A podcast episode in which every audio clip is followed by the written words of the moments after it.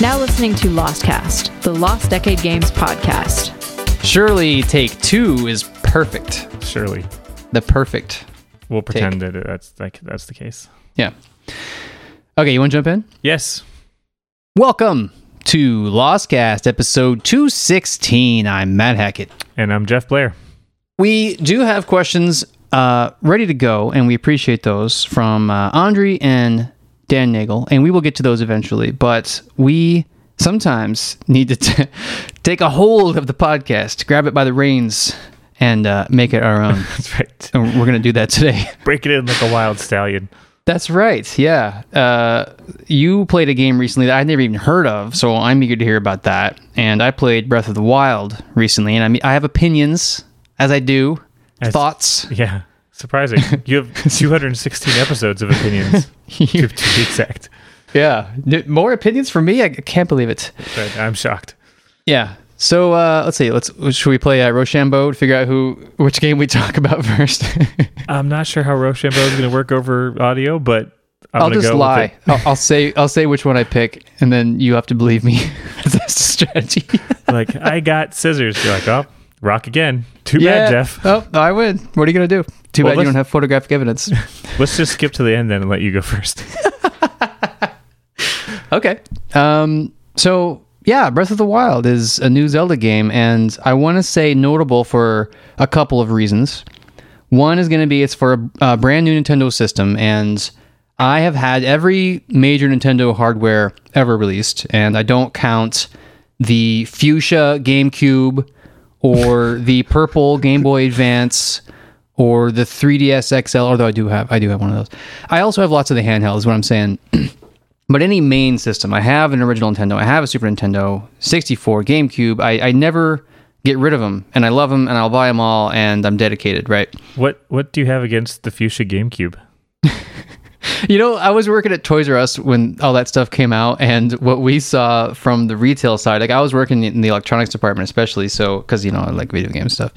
But what we would see is, you know, oh, here's all these PS2s, and they sell like hotcakes. Like we can never keep enough PS2s in stock, and you know what? They all look the same. Comes in a blue box. It's a black console. It looks sexy, and they just fly off the shelf. It's so easy to sell people. The easiest way to sell it was this: plays DVDs.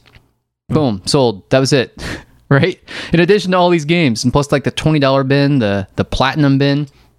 Ridiculous. I remember that PS2 and then also PS3 had that going for it. Where I think PS3 had the Blu-ray player, and so some people would just Right. get it for the Blu-ray player because it's like, why not? Yeah, it's easy for us technophiles to be like, "Oh, I don't need that," or "I just want a dedicated gaming rig," or whatever. But you gotta keep in mind the the real world uh, aspect, which is people are like, "Look, I don't like, I can't afford a bunch of units, and I don't really want a bunch of units. So if I can have this one thing that plays most of the games I want, and also plays movies and stuff, it becomes your entertainment device, and it's it's great. It's better bang for your buck, you know. Yeah, but um, we would see you know certain consoles selling really well and then we would see like here's 9 million different types of nintendo hardware there was like a, a pikachu themed n64 and we had literally hundreds of them. We used to make little structures like an arc out of them. You know we would build walls because we're like we're never going to sell these damn things. And then one day they went on like liquidation like crazy cheap and then they finally sold. But Nintendo would do this where they launch a new some hardware, right? Either console or handheld, and like a couple months later, here's all these weird, like odd choices with colors. You know, fuchsia, and that wasn't just like, oh yeah, you know, one time there was this fuchsia. No, there was multiple, uh, c- you know, consoles and handhelds that were like fuchsia or see-through fuchsia, and like purple. There was one that was like double colors, and there was like pink and blue. You know, it was Right. weird. It was really I- strange. I think Nintendo's you know always tried to go after the more casual market. You know, like Yeah. even when the casual market wasn't described as such, like they always Yeah. wanted to be like the family entertainment system, Right, because then yeah, like hardcore Xbox. Yeah, Nintendo's been around longer than any terms we had to describe gamers, right? Casual gamers, hardcore gamers, mid-core gamers. Like Nintendo was around before that was a thing. It was just before gamer even. It was like, yeah, I, I enjoy these things called video games, and people would be like, what are those? I You know, to it's more like buttons. that. Right. yeah, before it was even like a hobby, there was Nintendo making trading cards and like, we have big plans. We're going to make some really cool hardware. so uh, where was I going with that? This is going to be kind of a tangential cast. I can tell already. Right. Well, you were Um, talking about Breath of the Wild. Was I? Jeez, how did I go? How did I go 25 years back? Um, I guess because of the the consoles, right? Like I was complaining about the different types of uh, Game Cubes and stuff like that. But the Switch, I got to say, um, I actually got to um, play one. I got my hands on one when I was at GDC, and they are sexy. I think that it was um, probably inspired by, I mean, influenced by maybe, right? Um, Sony stuff and Apple stuff. It had more in common in my eyes with something made by Sony than it does, you know, Nintendo's last three or four generations, honestly Interesting. Slicker, sexier, bigger screen. Uh, you know, no crazy inputs. Like remember the N64 controller? You see it and you're like, "What in God's name is that?" And you hold it all weird. You know, like it's pretty common for them to make weird peripherals and stuff. Yeah. And the Switch is like bread and butter. You know, uh, other than the the Switch aspect, which is like you take the controllers off the side and you have this weird just screen by itself and then you can make a little gamepad out of it. That that part's kind of weird, but like when the unit is built, it just looks like a big PSP. Honestly, Right. That's pretty cool. I, I like that a lot because well, I had a PSP and I've played. I think I we swapped handhelds for a while, and I had Oh, your yeah. your Nintendo DS. that's like, true. You could just you can never get comfortable playing handhelds. At least I can't. Hmm. Like if I'm at my house and like I'm on the couch, right? Like you're playing on the on the couch or something, and you have the handheld, and it's like you're holding it. You're on your back. You're holding it above your head, and then you switch over to be on your side, and then you're on your stomach, and then like Mhm. it's just it's not as good as like controlling your hand sitting on the couch big screen Do you think it's because you're like you're you're a, you're a tall dude, right? You think that's part of it? that could be yeah get this little thing, and you're like, "What is this? I'm gonna break this damn thing!" Like, give me a give me a real gamepad and a big screen TV, right? yeah it's kind of the same way i'm with like phone gaming maybe you know it's like this Mhm. giant trying to figure out this you know one inch by one inch piece of glass You're like fat fingering everything. right You need like the little stylus. yeah. So I, I couldn't get a Switch. Uh, they came out when I was just a poor indie, and now now I'm now I'm less poor indie, but uh, I couldn't get one of those. And I have a Wii U collecting dust, and it came out on Wii U as well. And what I've been hearing actually is that it's it's almost a better experience on Wii U. oh really So I was like, yeah, I mean, I don't know how. I think that the processor might actually be a little bit um, stronger, and it might just be some people um, not quite comfortable yet with the Switch because it is something, you know, like maybe they didn't want to play it uh, as a handheld. They wanted to, you know, because that's the whole thing is you can also play it on your big screen TV, and and um, I don't know that experience. Yeah, it could be not, you know, frictionless, right? yeah maybe it doesn't you know push the 4k resolution of your tv or something as well Exactly. Yeah. So I got the Wii U version. I said screw it. so I've been playing it. Um, Tiger hat on. Actually, I have a tiger hat now. Believe this? no I got really my own. I'm gonna I'm gonna grab it right here. Not that you can just imagine. your very own his tiger hat. my very own tiger hat. It was four dollars at a Daiso. well you can't you can't pass could that up yeah? How could we not? So um, yeah, I got Wii U or uh, Breath of the Wild for you. Finally played it, and I have thoughts, and they are preliminary because I only uh, maybe like three hours in, maybe four hours in, something like that. Uh, here are my thoughts so far. Uh, one of the other reasons I think it's a notable Zelda is not just because it's on a brand new system, but so I've also played every Zelda game ever, and I own most of them, right? And and this is important, I think, because it's one of the few franchises where that's true, and it's and it's a big game franchise. There's all kinds of Zelda games, you know. But the very most previous uh, Zelda game, the last one launched, which was Skyward Sword, right? First one, I didn't have a whiff of interest, nothing. And the one before that, Twilight Princess, uh, I believe on Wii U as well. I, I did. I played it. I, I did the typical thing where I put somewhere between 10 to 30 hours into it. And then I put the controller down like I did with every game, every Zelda game since uh, like Majora's Mask or something and it's not a great track record. And you know, I I can point to various um, educational and or entertainment resources as to why this is from uh, sequelitis to um, game makers toolkits but it boils down to they're not the games that i grew up with you know? They're not the non-linear original legend of zelda. They're not the charismatic per, like bursting with personality link to the past which is also that's not really non-linear but it's beautiful some of the most gorgeous like impactful influential art of all time is in that game and i just do not shut up i won't i won't shut up about it i'll be like 80 years old on my deathbed and i'll be like like link to the past you kids don't realize Yes. Well, plus Go it was an it. impactful time in your childhood, right? Like, I was very impressionable at that time. Exactly. yeah. Yeah. So this was the first time in Zelda's history with me, which is long and storied. uh, As, as you know, we're ten minutes in, and I haven't even talked about the gameplay yet. Uh, As you do. I, as I do, I had even I had not even touched Skyward Sword, and I didn't have a whiff of interest, and that says a lot, right? So what I've been hearing about Breath of the Wild, though, is that they went back to non-linear. They went back to the original inspiration of Legend of Zelda, which was Miyamoto wandering around in his backyard, which was like the wilds of Japan, finding caves and finding rivers and discarded metal objects from you know people who'd lived there before, and just awesome. Like that's good inspiration for a game, right? Not wolves are cool. Let's make Link a wolf or like the ocean, right? Like the, the, a lot of the other games that don't they don't have that that inspiration that does it for me. Whatever whatever that is, you know. Yeah, I was, uh, you know, I haven't had my hands on it or my eyes on it, um, but I have also heard that it is an open worldy kind of game, which I find fascinating. Right, and that's almost par for the course when you think about nonlinear, you know, because when you think about the original Legend of Zelda, I think the word nonlinear comes up more than open world. You know, when people think of open world games, they don't name Legend of Zelda, even though that is kind of what it is.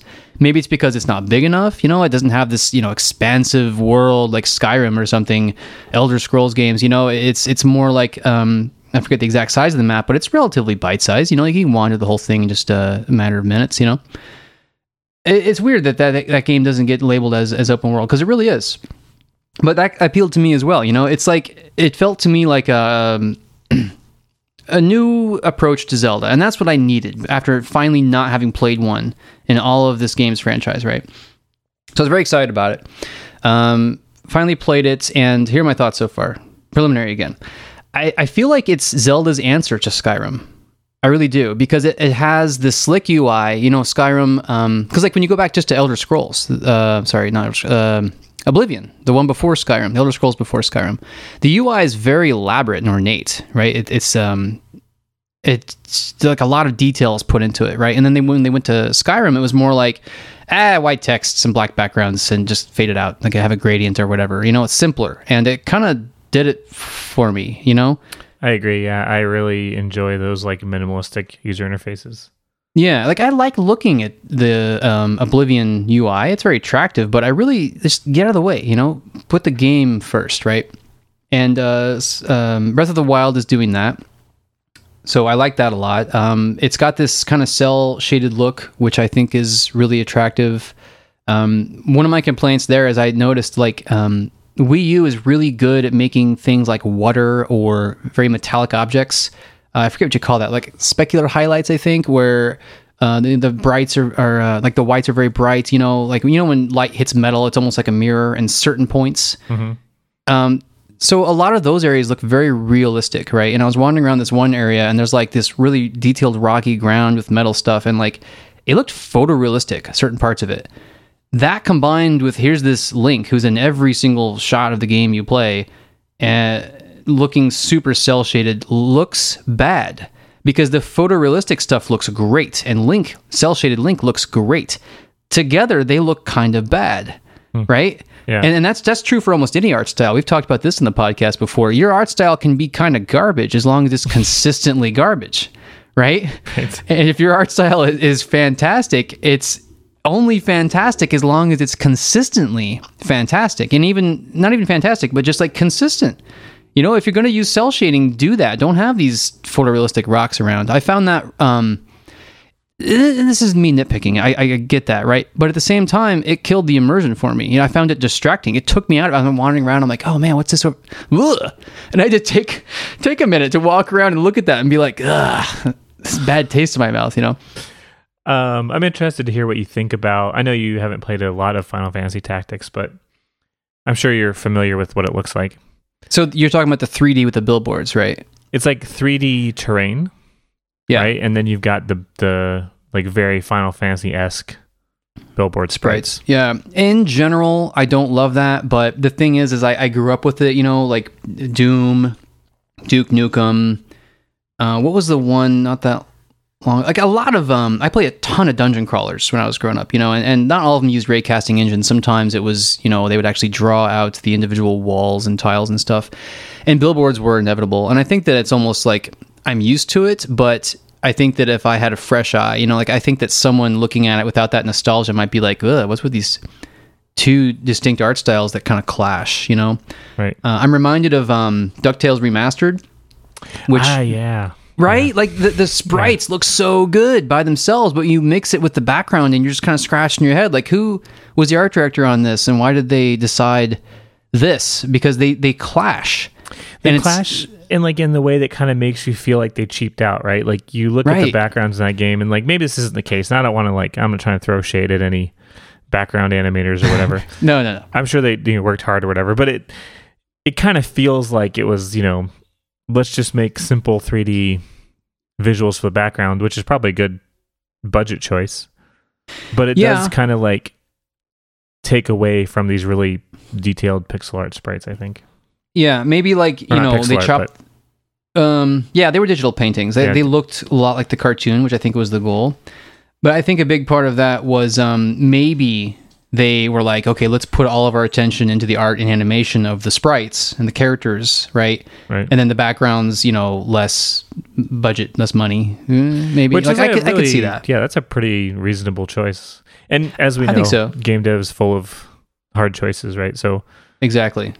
you know, Yeah. here we are like talking crap, but it could have been, you know, we could have been in the same spot and been like, you know what, we can do the art this way or that way, and we're going to go with way B because reasons, blah blah blah. Right. Like it could have been the only way that they could have afforded to make such excellent looking animated sprites. Right. is is to cheap out in the background a little bit, or maybe they didn't feel that way at all. You know, maybe at the time, you know, the forest for the trees kind of thing, they were like, no, we thought it looked great until we put it out into the world and we heard the feedback or something. I don't know. Anyways, Ducktales remastered podcast right here.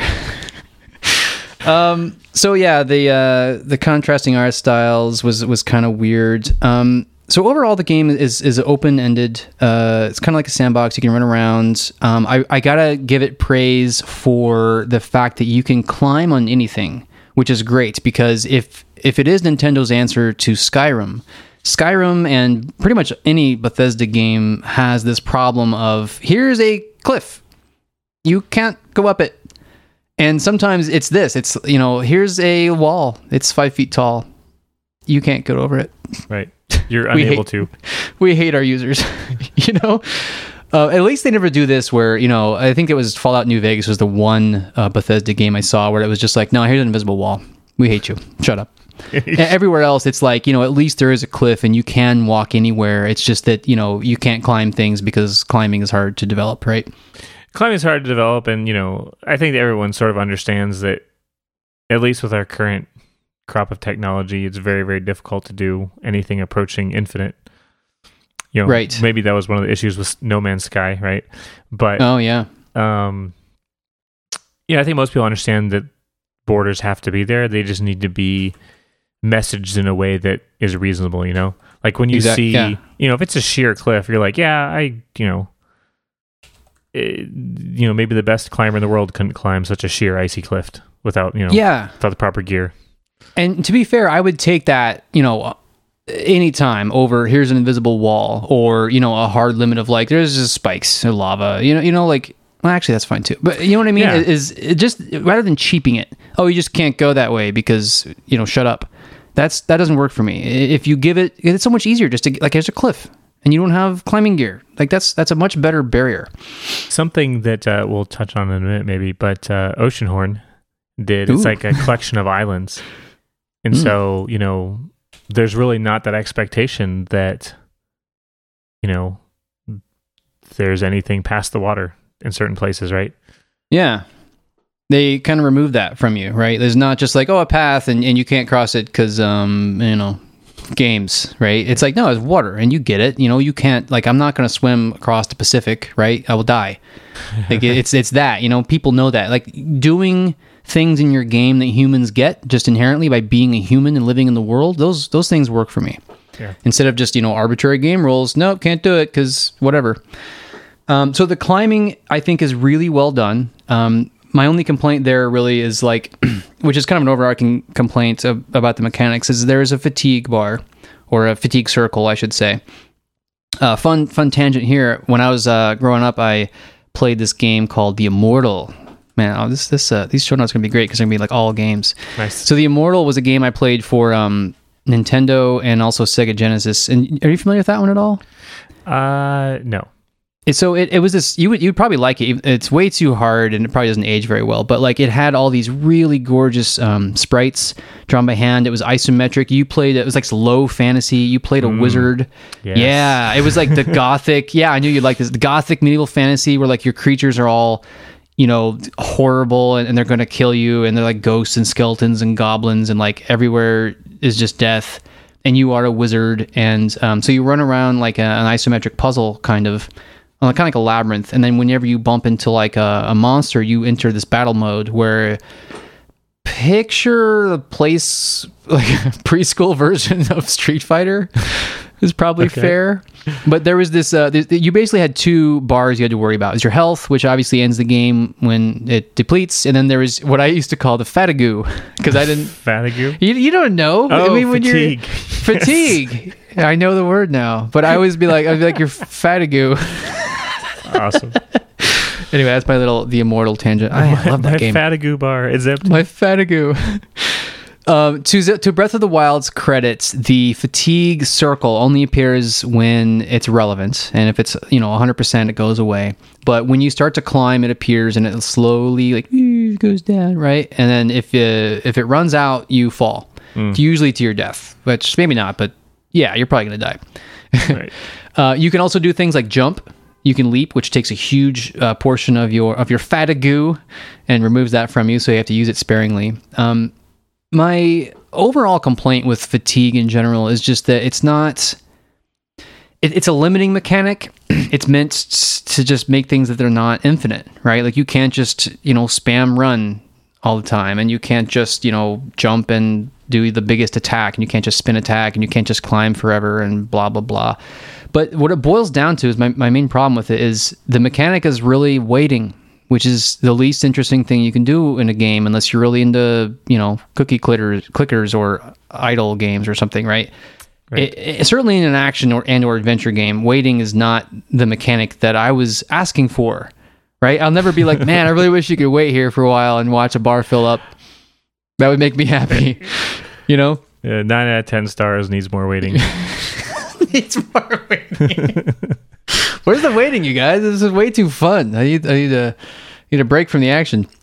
Um, Oceanhorn also has a fatigue bar. Fit, Does which it? I will talk about as well because I also didn't like it very much. Okay. Well, there's some parallels here. It's kind of interesting. I mean, I guess it was inspired by Zelda, right? Right. But probably not Breath of the Wild. Probably the original, the most, the most influential game of all time. Trademark. I, I've, I have dubbed Of it. I've all dubbed it so time. of all time. Uh, okay, so so running is. Um, I was reminded of Link to the Past, which um, you know you couldn't run in the original Legend of Zelda, and it didn't really feel that bad because the game was screen by screen, you know, and just walking across the screen, you know, you're fine. Like if you can handle that, Have you Just- played that recently? does it does it bother you? No, but the well, what bothers me is the screen scrolling is so slow. Mm. Like, I go back and I play that, and it's just it feels like it takes eons for those screens to scroll. like the movement speed feels fine, Yeah. but maybe it only feels fine in contrast to the fact that it's like just this slideshow. From one screen to the next. So, so it's like the original uh, Wizard Lizard then, where it's, like, oh, it's would you like to that? I think. moving there? There you go. You can Maybe not. play I the game know. again. Yeah, probably probably comparable, but yeah, I get you. It's not it's not the most fun thing to wait for. I wouldn't be surprised if that was a uh, like a hardware limitation, you know, because I remember the um, original Castlevania kind of had the same thing going. When you walk up to certain doors, the door would open and then the screen would scroll eh, kind of slow over to the next room, and oh, pretty much always when Simon was walking over the door, there'd be some flickering. Hmm. You know, and there's just like a reminder that, like, oh god, this hardware can barely do any of this. Help us! Limitations. Yes, that's So that's I. I was reminded of the original Link to the Past though, because the game really elegantly handled the larger map. Right, like pretty early on in the game, you get the Pegasus boots, and then from there you just hold down the Pegasus boots. You go, which is so satisfying. You can just like tap the button, right, right. And you get the little the dust kicking up from your boots. and then you go and you hold it down, and Link takes off, and he just runs in a straight line. You have no control, but you breeze through. You got your sword out, so you'll you know smack a, a moblin along the way, and you go to the next screen. It's glorious, and there's no limit, and there's no waiting unless you count the to begin with, which what a great way to hide the waiting. Like we've talked before about ways to hide the waiting, right? Like um in one I don't know, this is probably like 10 episodes ago, but like the the double shotgun in Doom. Boom, like all the stuff going on, you're okay with it because it looks cool and it sounds cool and you get it.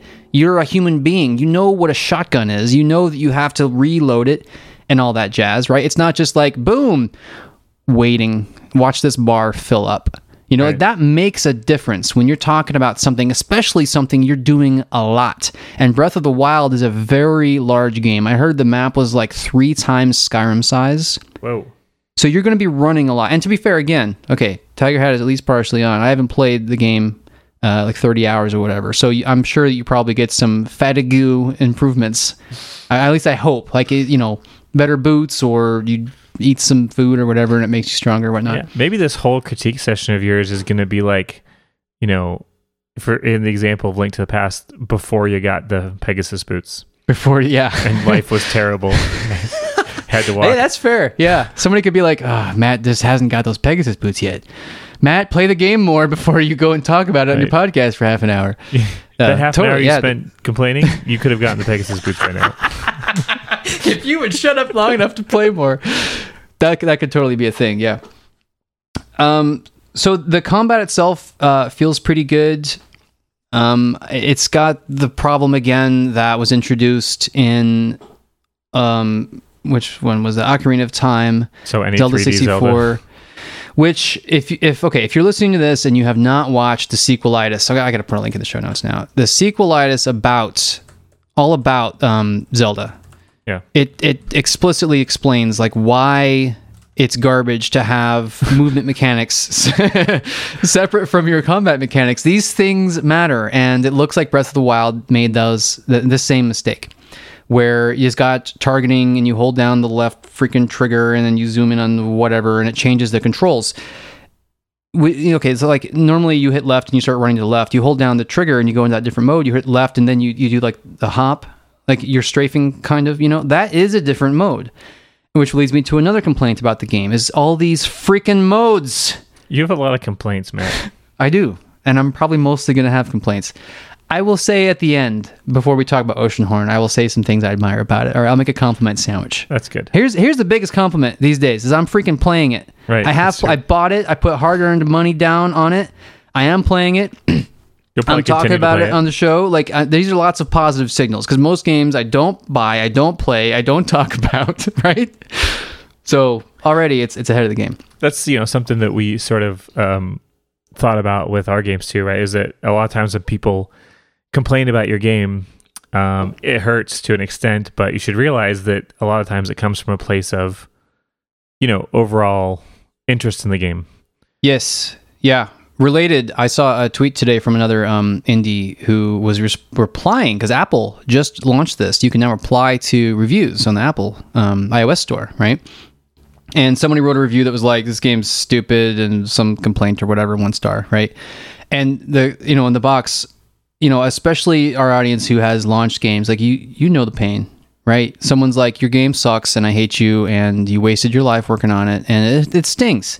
Right? These things sting. But the the indie was smart enough, and he was like, ah, well, you know, thanks for playing, and like made some kind of fun, innocent, playful joke about whatever the person was saying.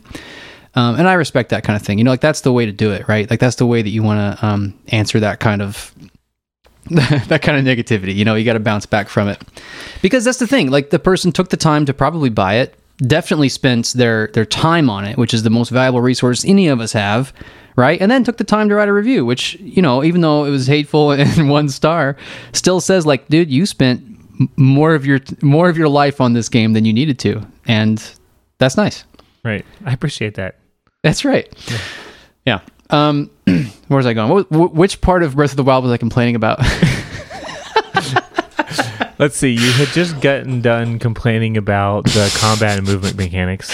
Okay, so the sequelitis is related because uh, the way that you explore the world, when the way you explore the world is the same way that you combat the inhabitants of that world, the more marriage there are between your mechanics, I firmly believe this, the better your game is. And I'll, I'll go one further. The fewer modes your game has, the better your whole game is. I'm serious about this. You, you don't always have to have these different modes. Here, okay, here's the next thing I want to complain about. the it's got the typical Zelda scenario with uh, shrines, and you go in the shrine and you complete some puzzles, and then uh, you get an item which lets you finish the Bada bing, shrine. bada boom, Triforce. Bada bing, bada boom. Yes, yeah, that's it. That's it. Um, so the very first shrine I went to, usually in Zelda games, the item you get's like the boomerang. It's pretty simple. You hit the same button you were hitting, only this time it shoots a projectile. And yeah, you shot a projectile with your sword, but this time it comes back. It's easy. It's like it's cool. Or bombs. You just do the same thing. You hit the A button. You place a bomb. You don't attack right away. You wait two seconds and then you attack. It's great. The bomb. It's using the same mechanics as the rest of the game, but it's just a little tweak. It's a little tweak, right? Yes. No, no, no, no. The first item you get, you know what it does, Jeff? I, don't, I have no idea. It grabs. okay, first of all, it changes the mode. Link freezes and like stops where he's at, and the whole screen turns like red, weird looking. Like woo, everything's all shadered. There's a shader going on, and it's all red looking. And some items are some objects in the world are solid red, and those items you can now hit a different button in this different mode that you have to f- learn. Right? It shoots a projectile, and if you hit that item with a projectile, then all of a sudden you can control it and move it around. And oh, this menu pops up. You can hit. You can now use the D-pad to push the object forward or to pull it back closer to you. You can still move Link around and walk around, and then the right analog stick you can move the object around in space. Oh, they're the opposite of simple, the opposite of what I would want to see out of the first item in a game like this, where I'm hmm. already kind of overwhelmed by all of these buttons four face buttons, four shoulder buttons, two analogs, and a D pad, and select and start. Every button is used. And here's an item, one item that gives you a brand new mode you have to learn. Right? So my brain is like, I can just do a picture of you, on your couch. like, at this point. steam coming out of your ears. right? I don't. This is. I've complained about this on the podcast before. This is one of the reasons I don't play that many new games. Is because they're like, oh, you want to play a game? Sure, no problem. Just sit down, grab a controller, no problem. Let's do this. So, have you have you learned about the aiming mode? What about targeting? Do you know how to jump? Oh, don't forget strafing. And I'm like, wait, whoa, whoa. Can like, can I play? You know, you have to read a freaking book before you can play the damn game. There's certainly I'm kind of okay. I have to say, I'm kind of like I'm leaning into it this time. I, I I, think norm, yeah, I'm, I'm kind of having fun with it, and I'm, I'm bitching more than I probably would normally. But I'm uh, it's I'm just embracing it. as hell. oh, good. That's good to hear. That's what I'm going for. I, I, okay. yes, That's where um, I'm coming from. That's fantastic. I agree with you though. I mean, you know, there's whole you know departments of people whose job it is to figure out how to make this stuff not suck, right? Exactly. Yeah. Yeah. The usability stuff matters. Like that's what my li- my wife does for a living. Is she just tries to make games more usable and easier to learn. And, And- a big part of that is accessibility. When you throw every button and, and ten different modes at people, like you're gonna lose some people. Right. Yeah. So there were puzzles around that, and I gotta say they're kind of cool. Like here's one: is um you you cross this bridge, and then you get to an area where you need another bridge. You you know it's water or lava or whatever, and you can't get over. And you're like, well, what do I do? And you turn around and you're like, oh, I just got this item. And then you pick the bridge up and you move the bridge in front of you and you cross. And you're like, oh, I'm so smart. Spoiler alert, Matt. Spoiler alert. Yeah, there's gonna well, because I'm only three hours in or what, like three, five max or something. Like there's no, and then I, I, I defeated Calamity Ganon next. Man, boy, did I speed run that game fast. Um, Calamity Ganon, by the way, did you know that's the name What? of Ganon? What is it? Calamity Ganon. Calamity Ganon. Yeah, like ye old. I feel like I need to go back to San Francisco and go gold digging. I was gonna say it sounds more like a Metal Gear Solid boss, It does. like Revolver Ocelot, Calamity Ganon. Solid Snake, Calamity Ganon. Yeah. Um, I don't know. I don't know enough about it yet to comment on that. I just thought that was like, cal- wait, Calamity. Is that bird supposed to be there? Calamity. Um, so the second item you get, I was looking forward to the second item. You're No. like, it can't be worse than the first, right? It's- Surely. It's, Yeah, ex- right? No, it's like the same as the first. It's it gives you another mode, and this time, oh, there's shaders going, and everything looks different again. But this time it's yellow, and some items turn solid yellow, and those items you can freeze time on them. You can stop time. I see. Yeah, and there, and when you get to this, like, there was this really obtuse puzzle, the first one you see with that item, and it was like, here's a bridge, but it's freaking rotating. Can you picture that? Like a like a seesaw that goes 360. And so if you were to step on the bridge, it would just drop immediately, and then Oh, the whole I thing see. would rotate. Uh, I Oh, don't know so if you I can. freeze it in time and then you can walk across it. But you have to freeze it Yeah. at the correct point in the rotation or whatever. Right, like if it's Yeah. too steep, you can't cross or whatever, and you're like, gee, you know, I froze time there. And that was that was fine. And then there's the boulder uh, falling down a ramp, and you know it's gonna kill you until you you know freeze it, and then you can run up the ramp without the boulder killing you, and that's fine. Um, fine. but the, my complaint about this item, and you know the items so far, they're like they're fine. They're about what I would expect out of just a random standard AAA game, not a Zelda game.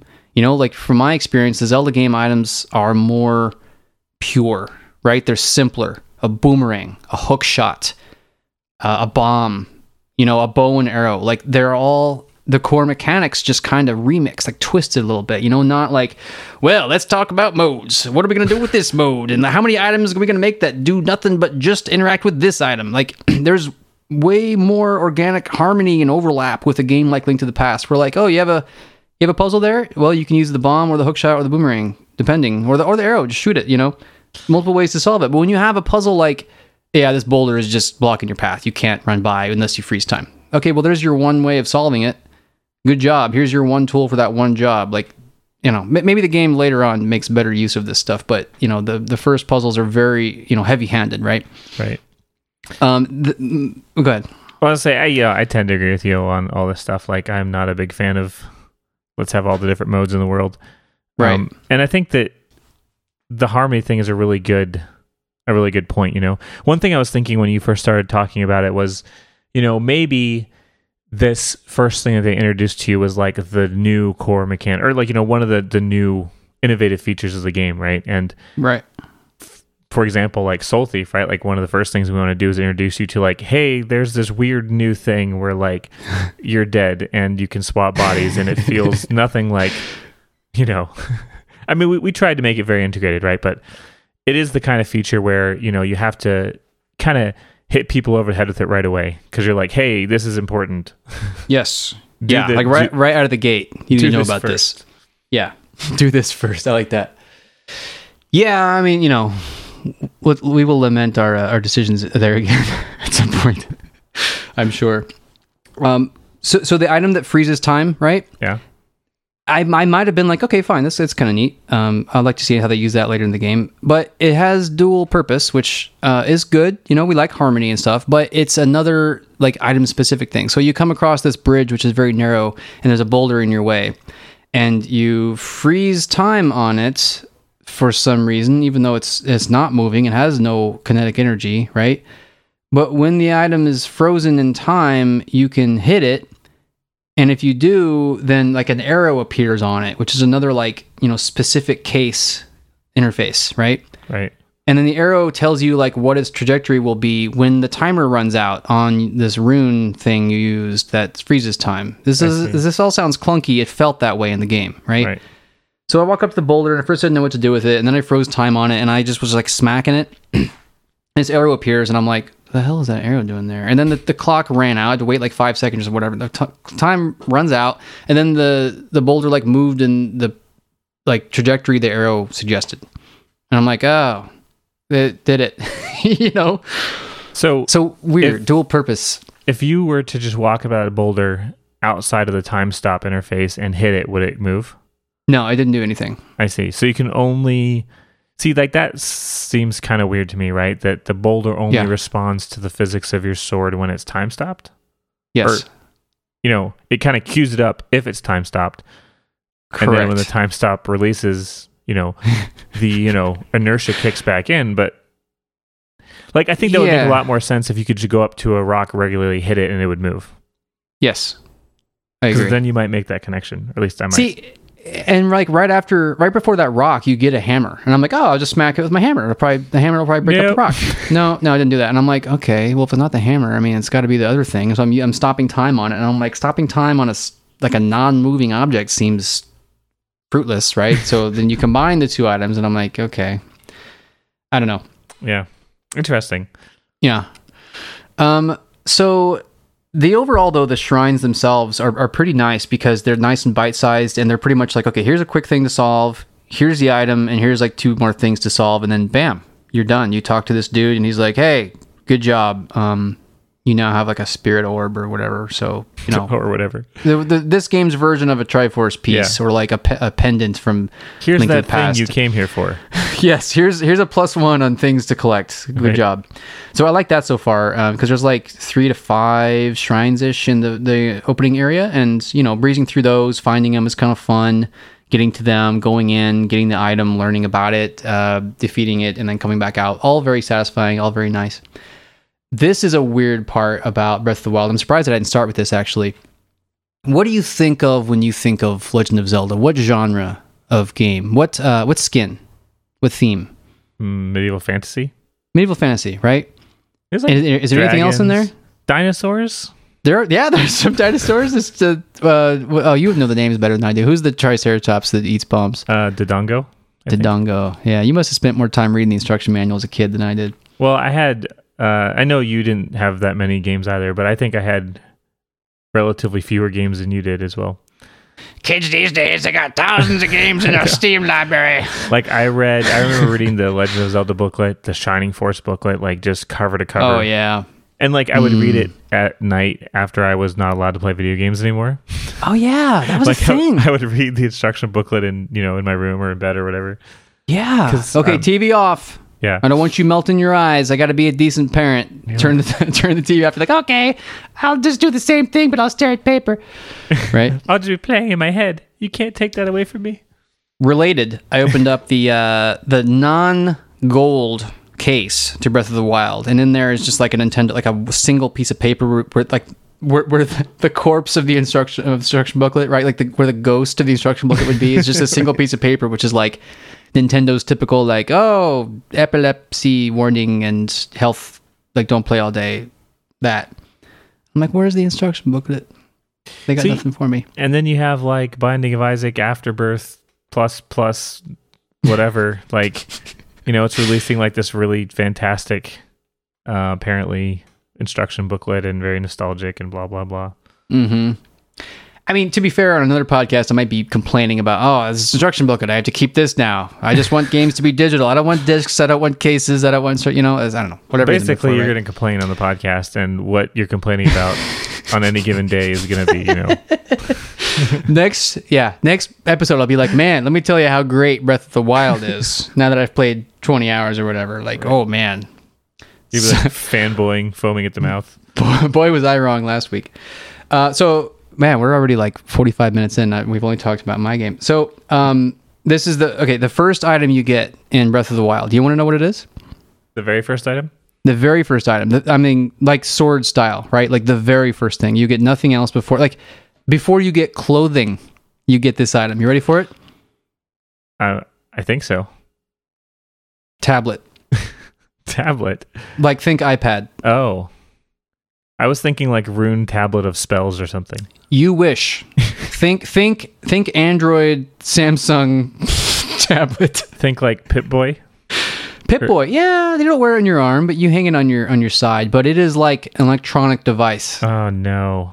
Yeah. Oh, Matt, why? Yeah, that's the yeah yeah. My my thoughts exactly. I'm like this is not what I asked for. I've never wanted more sci-fi in my Zelda games, and you know, to be fair, there's stuff like uh, boats are, are still pretty medieval fantasy, but like trains starts to border on like okay, there's technology, there's, there's at least steam, Yeah. right? Like there's some tech, like, and I didn't bat an eye at that really. Like, um, was it Spirit Tracks? I, I like those games, the the DS games. I think they're really good, and I didn't complain about the trains, you know. But I think when you motorized castle that can burrow into the desert? like um, that's actually the first thing Andrea brought up when I was complaining about the sci-fi elements. Is she was like, Final Fantasies are like those, which, Yes. which is true. Like, but that's been true. That's the thing, though. It's consistent because in Final Right. Fantasy One, which I know a lot about, I've played that game. I've played through it maybe ten times. Um, in the beginning, it is very medieval fantasy and low fantasy. Like you don't have a lot of magic, and that you really only see for, for most of the game, you know, monsters and goblins and trolls and, and typical um, medieval fantasy uh, fare, right? And then later on, you see this trickle of like, oh, here's a mech, and then like there might be a boss that's like a war machine, and and you know, and then later Final Fantasy games, like you were saying, like Figaro Castle, you know, Right. burrows underground, and it's very electronic and stuff, right? I mean, I was, you know, trying to be funny, but I definitely think that those are two completely different cases, right? Like Yeah, in Final Fantasy, the sci-fi is weaved into the lore and the storyline, like, right. and it works. Like they do it in a way where you're like, oh, the War of the Magi, yeah, I get it. Like, you know, Yeah. you're like, this is cool. Like people are rebuilding with Steam and, excuse me, Right. so on and so forth, right? I mean, I don't. Again, I haven't played Breath of the Wild, but I will be very disappointed if it's just like one of these things where it's like you have a tablet because quirkiness. I think it's you have a tablet because it's far future. Oh, is where they're going with it. I think that like there was an ancient civilization, which for all we know, you know, we had a game idea like this early on uh, when we first started making games. It was um, Automa was the name of the, of the project. Remember it's that? basically Planet of the Apes. like that, that- that's the storyline. Planet of the Dragons or Planet of the Goblins. That was kind of our. But it was like, yeah, Yeah. you know, there was a technology. There's a there's a civilization a lot like you know humanity, and they blew themselves up because that's. You know, with large hadron colliders, that's actually something we could do an accident, and we we kill ourselves, and then there would be all these you know remains of, of us, our civilization, you know, thousands, uh, you know, millennia later, right? Right. uh, where you see these traces and you're like, wow, look at these electronic devices. And like some of our gear is pretty amazing atomic bombs and iPads and all that, right? But I think that's where they're going with it. Um, and like. There's fast travel like you would expect with a game like Skyrim because there really needs to be, to be honest. Like, no one's going to walk across this whole damn country. Yeah. Uh, and the way the fast travel looks is it it almost like it's very sci-fi. You know, it's less it looks less magical the way it's polished and looks more um, sci-fi. Yeah, I don't know. It depends. You know, maybe they have a really good reveal with it, but I feel like there are games where they do it badly, and I, and I really think it detracts. And I think one of those games for me was Assassin's Creed, Mm. where Yeah. it was like you're like I don't know. It felt like it killed the immersion for me every time I popped out of you know Yeah. the old timiness into the digital age or whatever. Yeah, I felt the same way. I think the thing that I liked about um, Final Fantasy was that you know it was very well integrated. Right. Yeah. And they don't like, you know, right from the very beginning, um, in like Final Fantasy VI, for example, right? Like the the way that the credits, the opening credits roll, and, and you are in these um, mechs and you're walking across the you know the snowy plains, right? Right. So they, they lead with it, you know. And the Final Fantasy games I mentioned, like the, since the very first one, there's always been a lot of technology in there, like this this merge between sci-fi and medieval fantasy. Which, if that's what you know what you're getting into from the beginning, um, great. Here's a, here's a thought actually. When you think of Shining Force, what, what what theme do you think of for that? Um, I would say it's sort of a lot like Final Fantasy. Yeah, Um, like you have like this ancient race with better technology that's sort of um not completely gone, but remnants of. remnants. Yeah, Like I forget the exact storyline as it as it goes, you know, but there are like there are robotic type things and there are like steampunky type things. You know, Yeah. there's like uh, a steam tank rhinoceros. see that's that's awesome. That's really awesome. in my mind. Which you know, I recognize I'm being inconsistent here, but what I liked about how the original Final Fantasy and how Shining Force did it was it starts off low fantasy and it's medieval fantasy, and then the more you play, there's this nice gradient, right, where it's like. Oh, your first experience with uh, Kokichi, and he's got like these mechanical wings and steam. Right. And then you meet um oh who's the who was the robot rhino? what was his Uh, name? Guntz, I think. Guntz, yeah, it was Guntz, and he's like, and he's kind of crappy. Like he his suit breaks down because the technology is bad, you know. Yeah. And then in the final chapters, you're fighting straight up like here's a mechanical laser eye robot, Right. But it's you know. like but this is this ancient weapon that we dug up from you know the depths of some dungeon, right? That's Right. powered by ancient magic or whatever. Yeah. And you know the Zelda games, like there is a, a, canon and there's a there's a story, but from my understanding, there's like multiple universes and, and crap. And I really ne- I've never been a fan of. I, I I don't like time travel. That's one of my things. I don't like it, and, and it doesn't like. Remember, um, I never understood this in Ocarina of Time. Why do you get frozen in time for seven years? You just you get frozen in time so that you can grow up. You just let Ganon screw the world over, and then oh, I'm you know older now, so I'm stronger and I can. What? I, I- never I barely What? remember Ocarina of Time.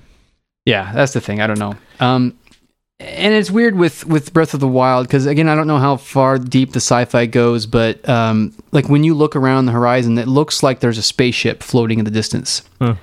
and I see it, and I'm like. Oh. and the thing is, if it was an airship, if it was something more uh, embedded in medieval fantasy, I'd be like, "Ooh, Well, here's Right? the thing, right? It's all about expectations, right? Like yeah, you probably played Final Fantasy One with no expectations, and they said it appropriately. They were like, "Hey, Matt, here's this cool world where sci-fi and magic sort of coexist." hey Matt, Hey, Matt. just for you." right? And then you know, for 25 years, Zelda has been telling you like, "Hey, Matt, it's a medieval fantasy with like fairies and you know, dragon type things, and you know, maybe you've got bombs, but that's about the most sci-fi we're gonna put on your plate."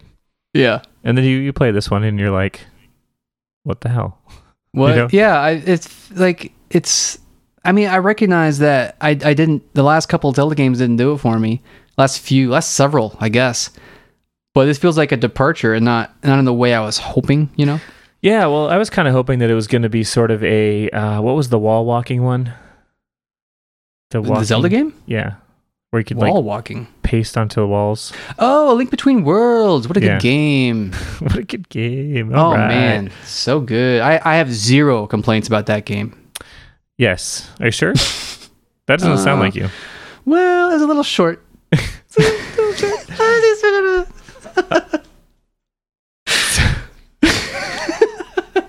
But I, no, it's it's perfect. I sort of felt like at least the signals I was getting from the Twitterverse and et cetera, right, for Breath of the Wild made me sort of think that it was going to be like that kind of a thing. Like, hey, you know, for big fans of Zelda nostalgia, here you go.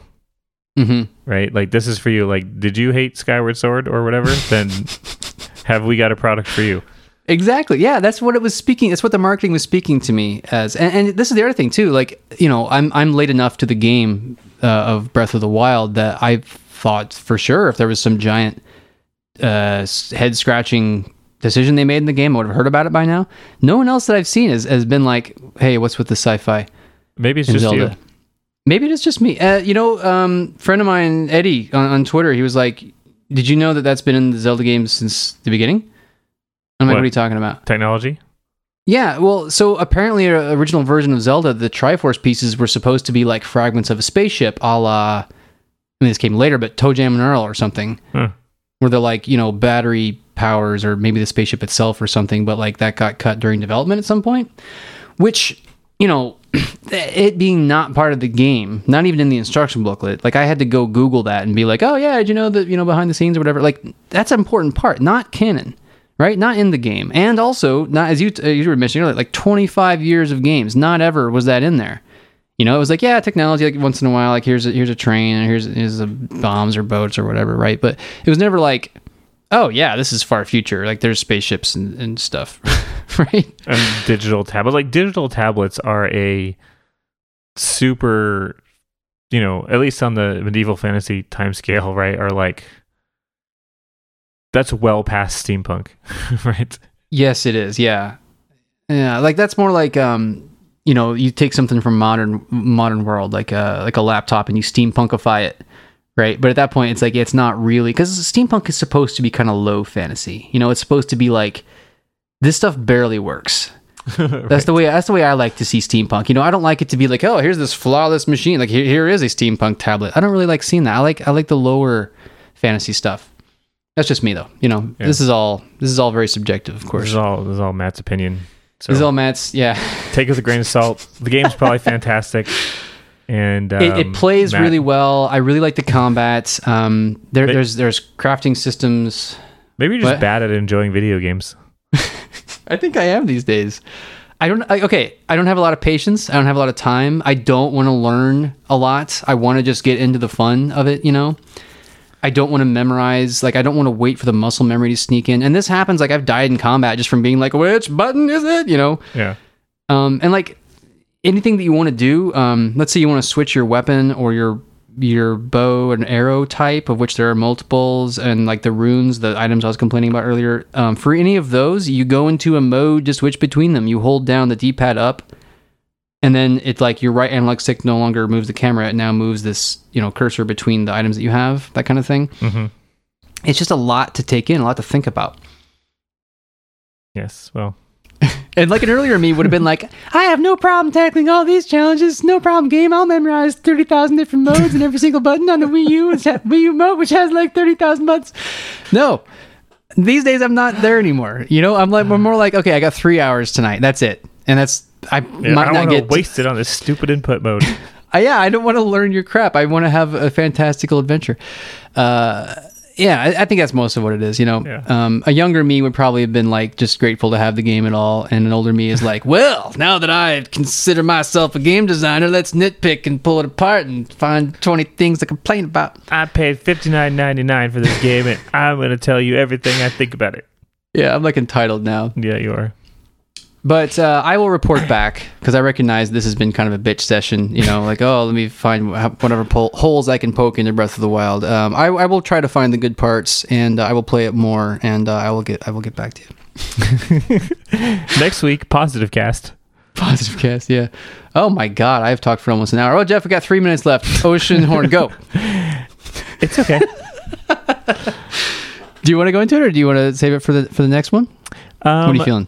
Maybe there's not a lot to say about it. I mean, we'll see. Um, it is a sort of 3D Zelda-like game, um, and, and I would say it's a pretty decent offering. Um, It's kind of got this like really indie feel. It's like very low poly, like very few animations. Hmm. Um, I find it to be pretty artistically consistent, though, which I you know we talked about earlier in the podcast. And I plus, think is really yeah. really good. Um, the puzzles are sort of interesting. They're not too hard. Um, some of like I had to look up a couple of them. Like, oh, you know, what do you do here? You have to move this box, and then there reveals a, something or another, and then you know whatever, hit the button. Yeah. Um, but for the most part, they're like pretty intuitive and stuff like that. Like it sort of reminds me of like the Water Dungeon in Zelda series sometimes. Hmm. You know, it have these things where it's like, oh, you go over here and you flip the switch, and this hallway floods with water, and then you swim across to the staircase you couldn't get to before, and then you go down this other hallway and you press another lever, and the water lowers in a different section. Yep. That kind of thing. Um, which is not, you know, it's pretty interesting. It doesn't sound bad. I mean, the the water temple can bring up bad memories Yeah, with people, and a lot of times it's you know brought up specifically to be like, oh, the water temple, right? But it doesn't sound um, too bad. Their implementation was pretty good. I, you know, was being Nice. a little facetious with the water temple analogy, but Yeah, it's yeah. just funny because it's like that exact mechanic, right? Where you're like, ah, yes, the water temple. Like I walk in and I already already, already understand how this dungeon works, yes, um, which is not a bad design choice in a lot of ways, right? right. Um, especially if you're going for gamers who probably came to Oceanhorn by way of being Zelda fans, right? exactly. Yeah. Um, so that part's pretty cool. I think that where the game really falls down um, for me is two things. One is the storyline. I think is kind of weak.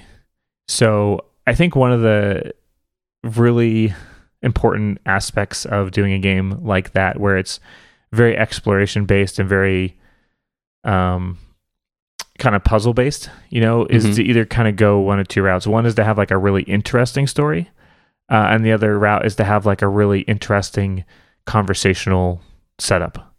Mm-hmm. Like for example, um, I thought that ah, what's that game that's Zelda like that's all puzzly with like the squiggly graphics? Indie. Oh, uh, it'll you Ittle Dew. yes, Ittle Dew. Yeah, Ittle Dew. So that game I thought was great, and it kind of like it pulled me through to the end, right? Like that's kind of the measure of of games sometimes, right? Like did it pull you all the, all the way to the end? Did you have to see? Did you feel compelled to see the ending? Yeah. like were you invested in it, right? And you you did you beat that one right? I beat it, yeah, I beat it, and I I didn't do that it. says a lot. I didn't 100 percent it or anything like that. Like my first playthrough was enough. But But how I many did- games do you beat these days? Right? Not very many. That's a high praise from you. And here's the thing: I'm probably not going to beat Oceanhorn. So Hmm. spoiler alert. Yeah, I mean, you know, most here, I'll put a link in this Gamasutra article. Like, not everybody's going to beat your game, and that's okay. Yeah, Beat your game, so it's, it's not it's not a bad thing necessarily. But yeah, I, I, that feeling when you're playing a game and you're like, I'm not going to finish this. That's not, uh, it, regardless of the positive signals, it's not a good thing, right? yeah. You don't we don't want your players to be like, no, I don't want to beat it. You're like, it, it's fine, but I, I've had enough. Like uh, we're I'd good. rather play something else. Yeah, you don't you don't want that. No.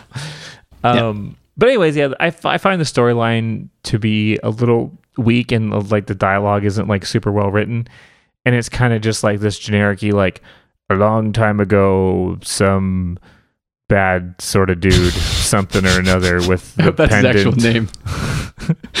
Defeat the bad sort of dude. the bad sort of dude, yeah. the pendant of something or another, and then it's Mm-hmm. like now you must find the pendant of earth and the pendant of sun and the pendant of some other element. Yep. and their powers combined will something or another final boss fight i assume um The actual text reads that. pretty much There once was a legend that there would be a final boss, we assume.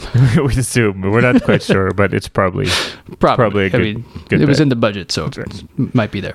um but you know conversely uh i don't think that Ittle Dew had like a super compelling storyline in like the depth and character sense but um it was like the dialogue was funny and witty and the characters were like interesting you know?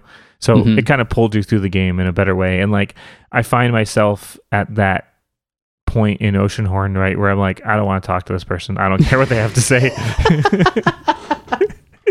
You skip right past the content. yeah You can almost imagine the developers being like, "Wait, oh man, I spent like three days on that. You're not gonna, you're not gonna talk to that dude." They're like, "Do you want to know more about the world and its history?" And I'm like, "No, I, No. I don't really care. No. Um, like I'm good, thanks." Yeah, I hear you. Um, which is sad because you know I think that it has a lot of other stuff going for you. Like I, I- you know, I think that the execution is pretty well done. The art style feels good. Like if it had a little bit more of a compelling storyline for me, if the story was a little bit more interesting, the characters were a little more interesting, then um, I think it would have been better. And I almost wonder if some of it is because of like the very sort of, low budget 3D. Like there's hardly any Hmm. animations, right? So when someone's talking to you, they're kind of just standing there in their idle pose, and like you just get the words, right? And it's like Right. you know, in a higher budget game, you'd see like their face, and they'd be like doing emotes, like "Oh my god, like the world's on fire" or whatever he's saying, right?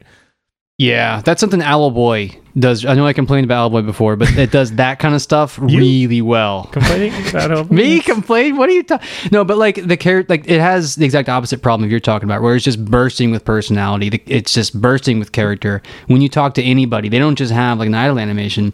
They'll react to specific things. They have multiple emotions with all these beautiful animations that they play out when when you're talking to them. It's, it's gorgeous. But here's the thing, right? Like it it isn't even a technology thing necessarily, right? Like I mean, obviously, you know, far be it for me to criticize people for the amount of content and features they have in their game, but you know, for example, I went back and I was starting to play Final Fantasy VI um, the other week just because I was like, you know, really looking for a couch game. Mm, Um, and that's like, a good one. yeah, the only thing that I have is uh, the Wii Shop on my, not even Wii U, it's the first Wii. Oh yeah, yep, yep. So Pretty you know, good actually. it's pretty good. Yeah, you can play a bunch of old retro Nintendo Yeah. games. So I was Yeah. like, yeah, Final Fantasy VI, great. So um, I was playing that, right? And like, even with that limited ability, you know, they have, you know, just a few emotes even per character, but they use it well, right? Like when Sabin gets all excited about something, like he's popping around, right? And, you know, they have those like stances when they're like doing, you know, an exaggerated sort of power pose or when they're doing like a dejected pose or whatever Right. And just you know I just didn't get the same feeling from the characters in in Oceanhorn. It makes a difference. You know, most of the time in Final Fantasy VI, you'll see one frame, which is like, this is your sad frame, this is your happy frame, this is, you know, and, and at most you'll see like two frames of animation, but it, it did its job, right? Right.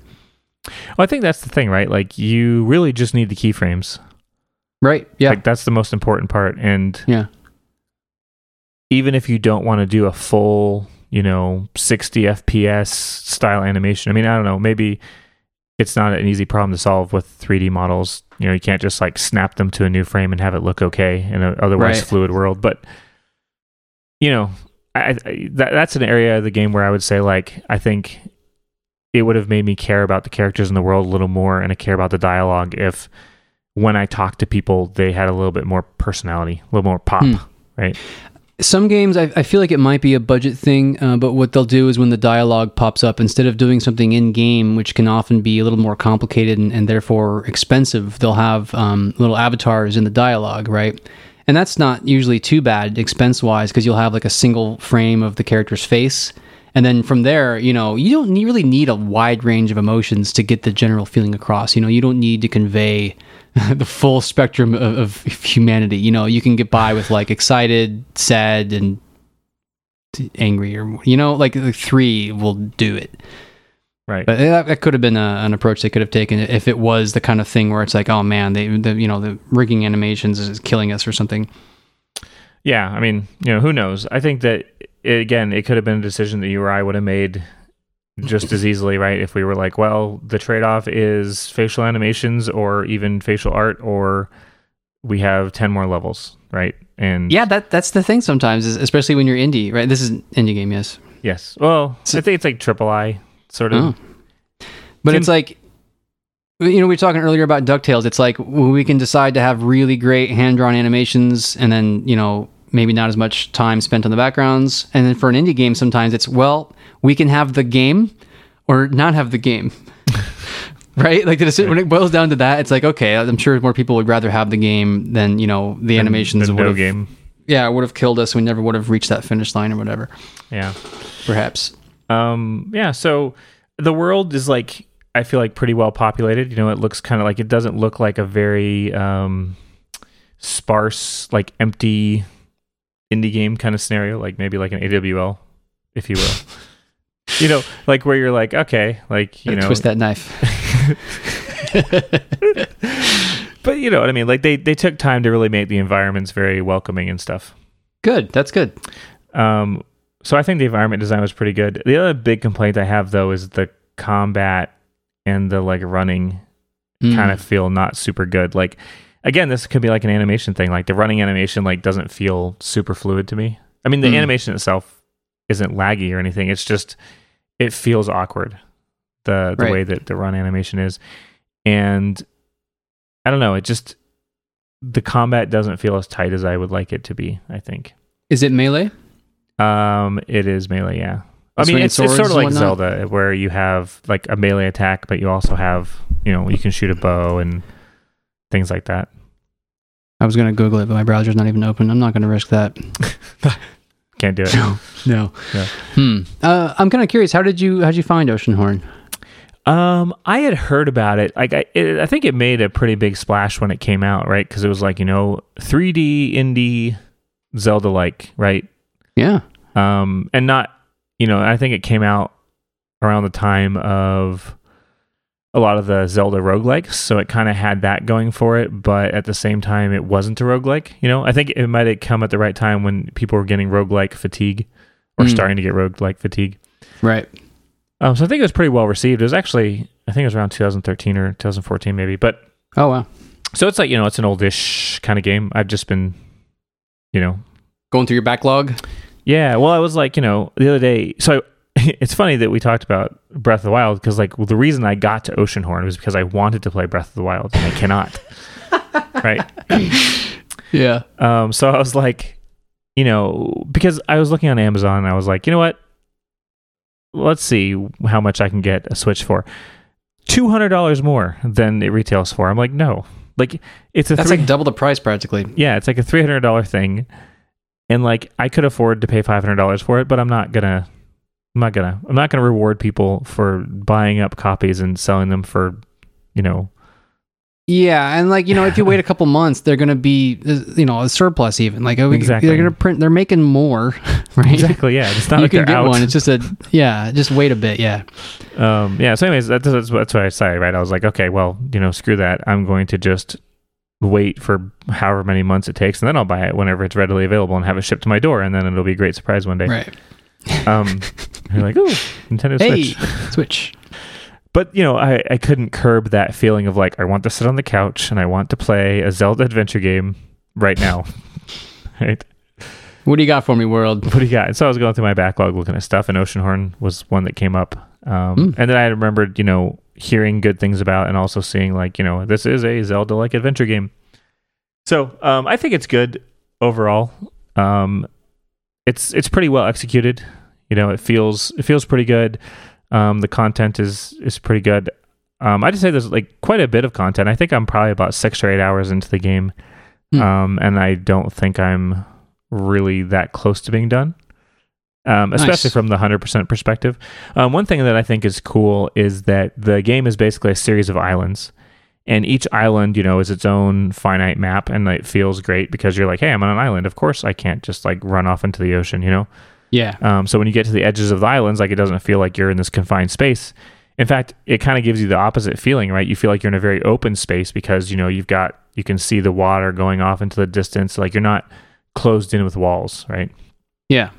Um, so I think they did a good job there of, of perhaps making less content feel like more, just because they kind of put it out in this open ocean scenario where you're kind of hopping from small island to small island Nice. um, and you get basically they have sort of like a fast travel right you just there's like an overworld map where you say like oh what island you want to go to and you click the button and then you you know it shows an animation of you sailing on the water Hmm. um although i did have a complaint about that too which was What? that so the way i was thinking about it was uh that is the perfect time for me to like put the controller down take a breath you know get a drink of water you know whatever i need to do Mm-hmm. uh, while you're like basically en route from island one to island two and you're kind of watching Be, this boat be a human while you're traveling. yeah so it's sort of like you know it's like a small world or something right where you're on this boat and the boat's on rails but you can move the camera around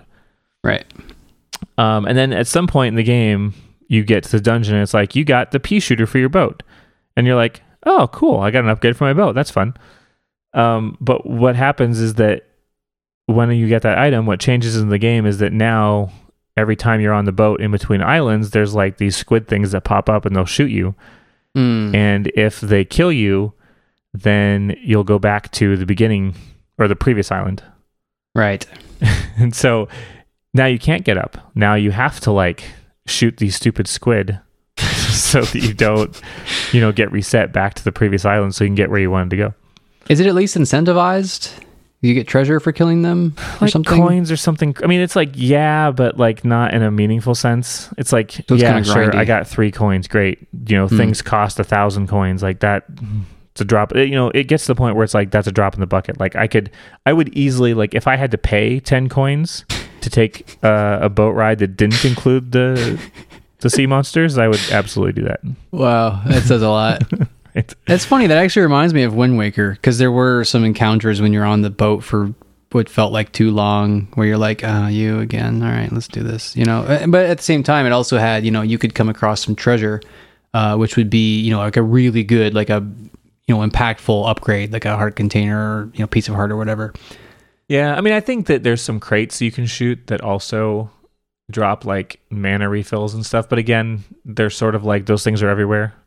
Like Mhm. it, it's interesting to, to look at these kinds of games because uh, I spent, you know, or not I spent, but we spent a lot of time agonizing over drop rates of things like mana. And like we were kind of Mhm. designing ourselves in circles, like even before we were done implementing a feature that included mana because we were so worried about balancing Yeah. this feature of mana, right?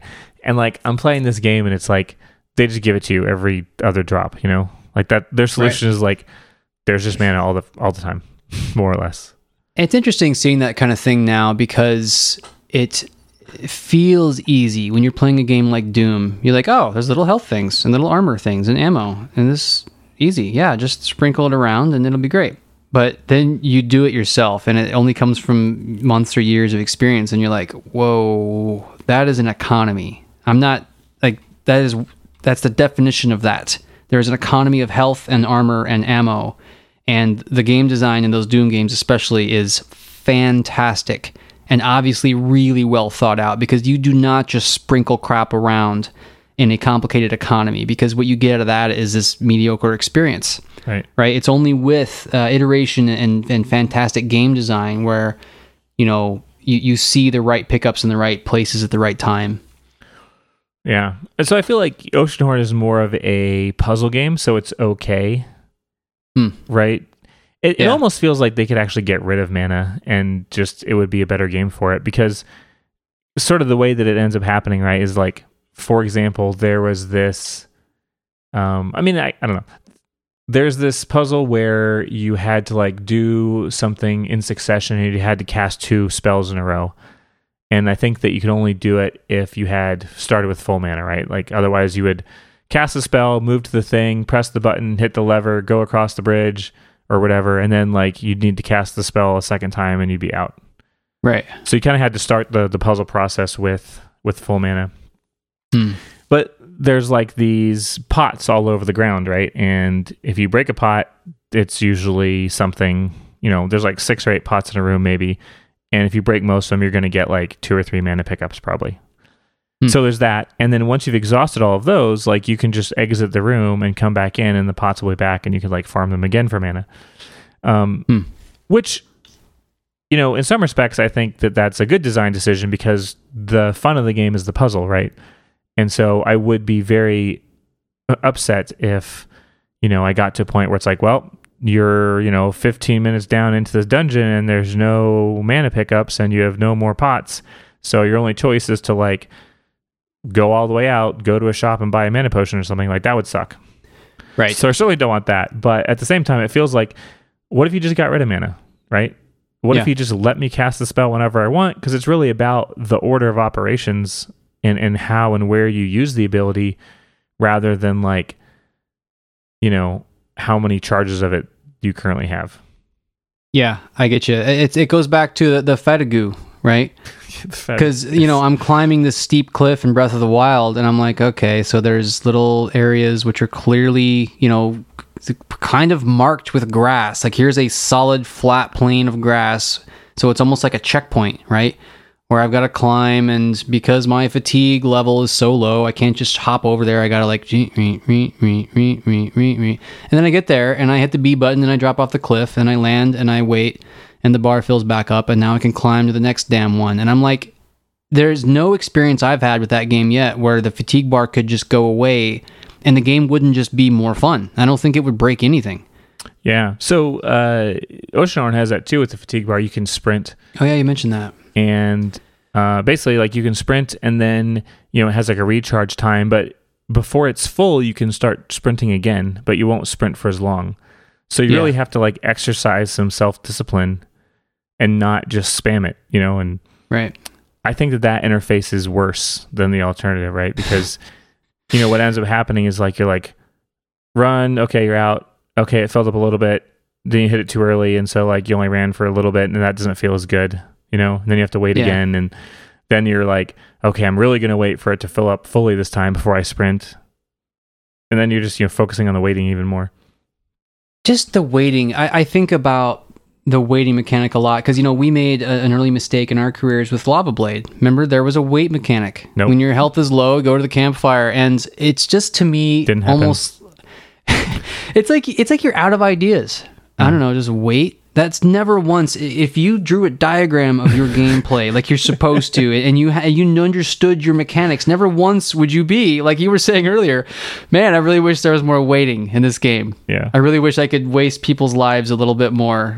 You Good know, that's for fans of waiting never the reason people show up to play a game is to wait around. Every time I die in Heroes of the Storm, I think the same thing, right?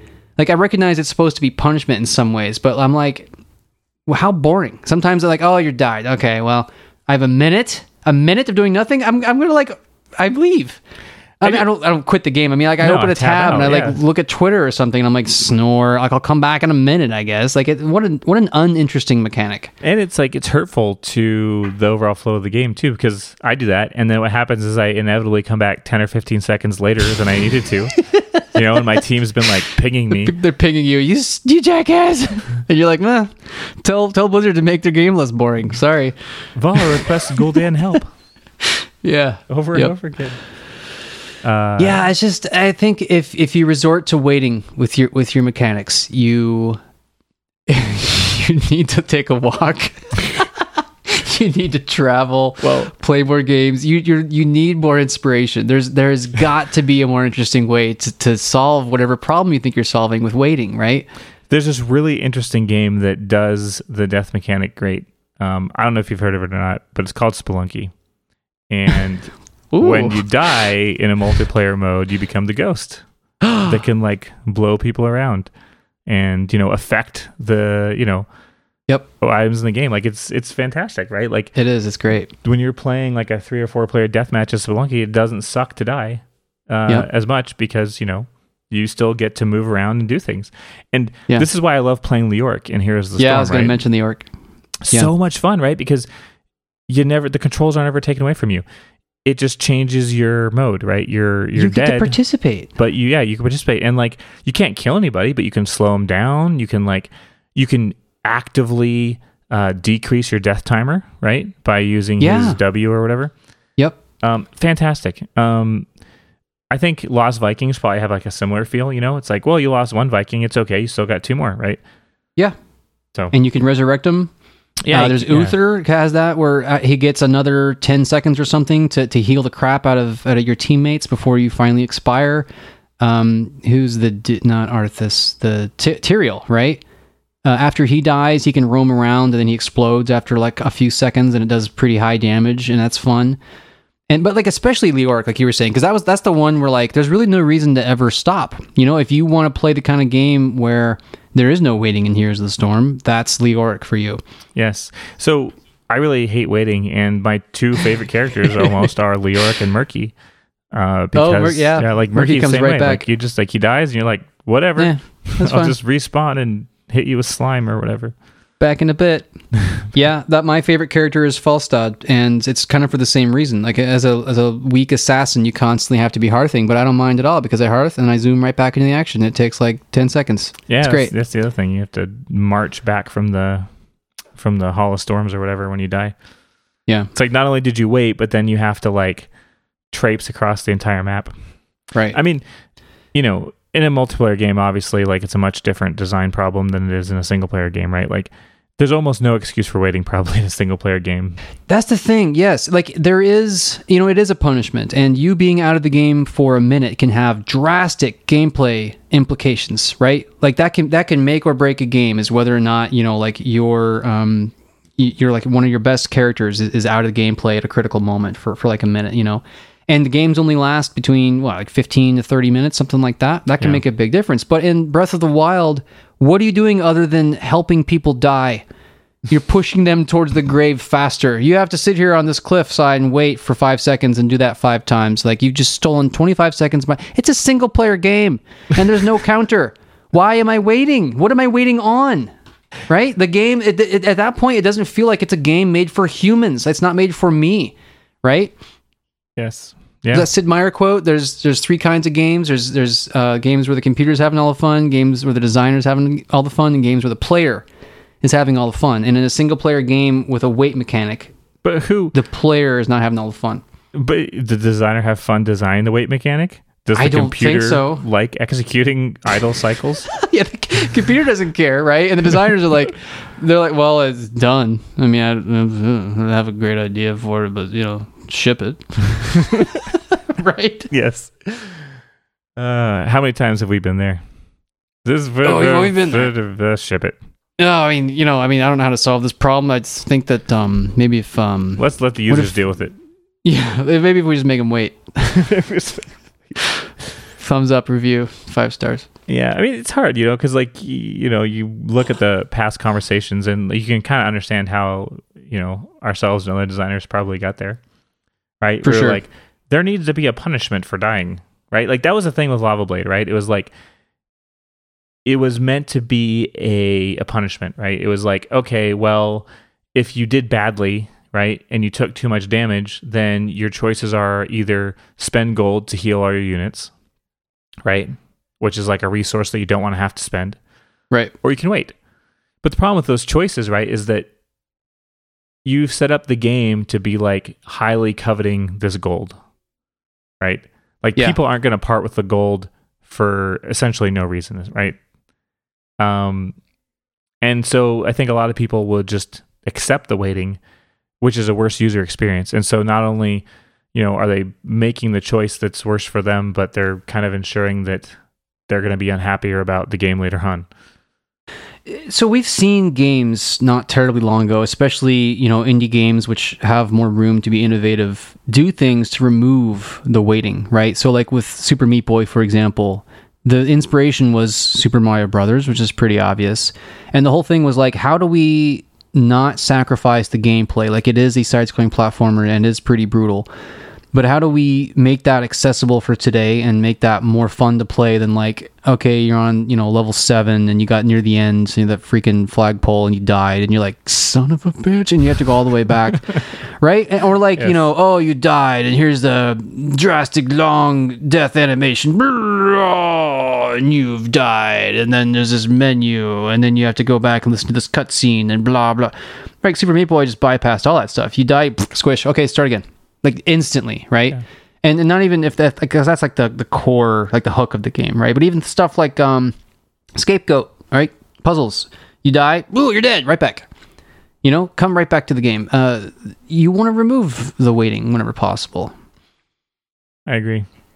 Waiting is bullshit. That's what I'm It trying to say.